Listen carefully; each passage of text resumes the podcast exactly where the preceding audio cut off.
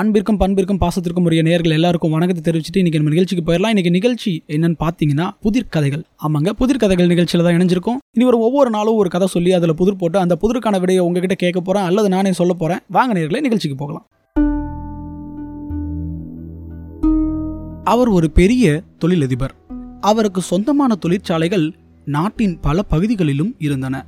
அதனால் அவர் தன் மாளிகையில் சில நாட்கள் தான் தங்குவார். மற்ற நாட்களில் விமானத்தில் பறந்து கொண்டே இருப்பார். மும்பையில் உள்ள தனது தொழிற்சாலையை நாளை பார்க்க வேண்டும் என்று திட்டம் போட்டிருந்தார் அவர். அதற்காக காலை பத்து மணிக்கு புறப்படும் விமானத்தில் பயணச்சீட்டு பதிவு செய்திருந்தார். விமான நிலையத்திற்கு செல்வதற்காக அவர் தயாராகிக் கொண்டிருந்தார். அவர் அலுவலகத்தை காவல் காக்கும் இரவு காவலாளி அங்கு ஓடி வந்தான். பரபரப்புடன் அவன் ஐயா என்றான்.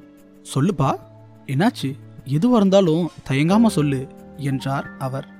ஐயா நேற்றிரவு நான் பயங்கரமான கனவு கண்டேன். நீங்கள் விமானத்தில் சென்று கொண்டிருக்கிறீர்கள். அந்த விமானம் நடுவானில் வெடித்துச் சிதறுகிறது. அதிலிருந்து யாரும் உயிர் பிழைக்கவில்லை. அதனால் இன்று மட்டும் நீங்கள் விமானத்தில் பயணம் செய்ய வேண்டாம். என் பேச்சை கேளுங்கள் என்றான்.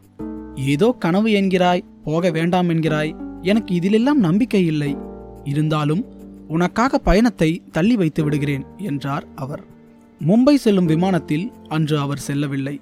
காவலாளி சொன்னது போலவே நடந்தது. அவர் பயணம் செய்ய இருந்த விமானம் நடுவானில் வெடித்து சிதறியது. அதில் பயணம் செய்த அனைவரும் இறந்து போனார்கள். இதை அறிந்த காவலாளிக்கு மகிழ்ச்சி தாங்க முடியவில்லை. கோடீஸ்வரரான முதலாளியின் உயிரை காப்பாற்றியுள்ளேன். அவர் எனக்கு வாரி வாரி வழங்கப் போகிறார். இனிமேல் நான் வறுமையில் வாடப்போவது இல்லை. செல்வனாகப் போகிறேன் என்று நினைத்தான். முதலாளியை பார்ப்பதற்காக பூரிப்புடன் அவர் மாளிகையில் நுழைந்தான். அங்கே நாற்காலியில் முதலாளி அமர்ந்திருந்தார். இவனை பார்த்ததும் அவர் எழுந்து இனி உனக்கு இங்கே வேலை இல்லை. உன்னை வேறு தொழிற்சாலைக்கு மாற்றம் செய்துள்ளேன். நீ அங்கு போய் உன் பணியை தொடரலாம் என்று கராராக பேசி அனுப்பினார். இவனுக்கு ஒன்றுமே புரியவில்லை. அவர் உயிரை காப்பாற்றினேன். என்னை ஏன் வேலையிலிருந்து நீக்கினார்? ஒன்றுமே புரியவில்லையே என்று குழம்பியபடியே வெளியேறினான் அவன். இப்போ நேயர்களாகிய உங்களுக்கு ஒரு கேள்வி. தன் உயிரை காப்பாற்றியவனை சிறிய தண்டனை வழங்கும் விதமாக ஏன் அவர் வேறு தொழிற்சாலைக்கு மாற்றினார்?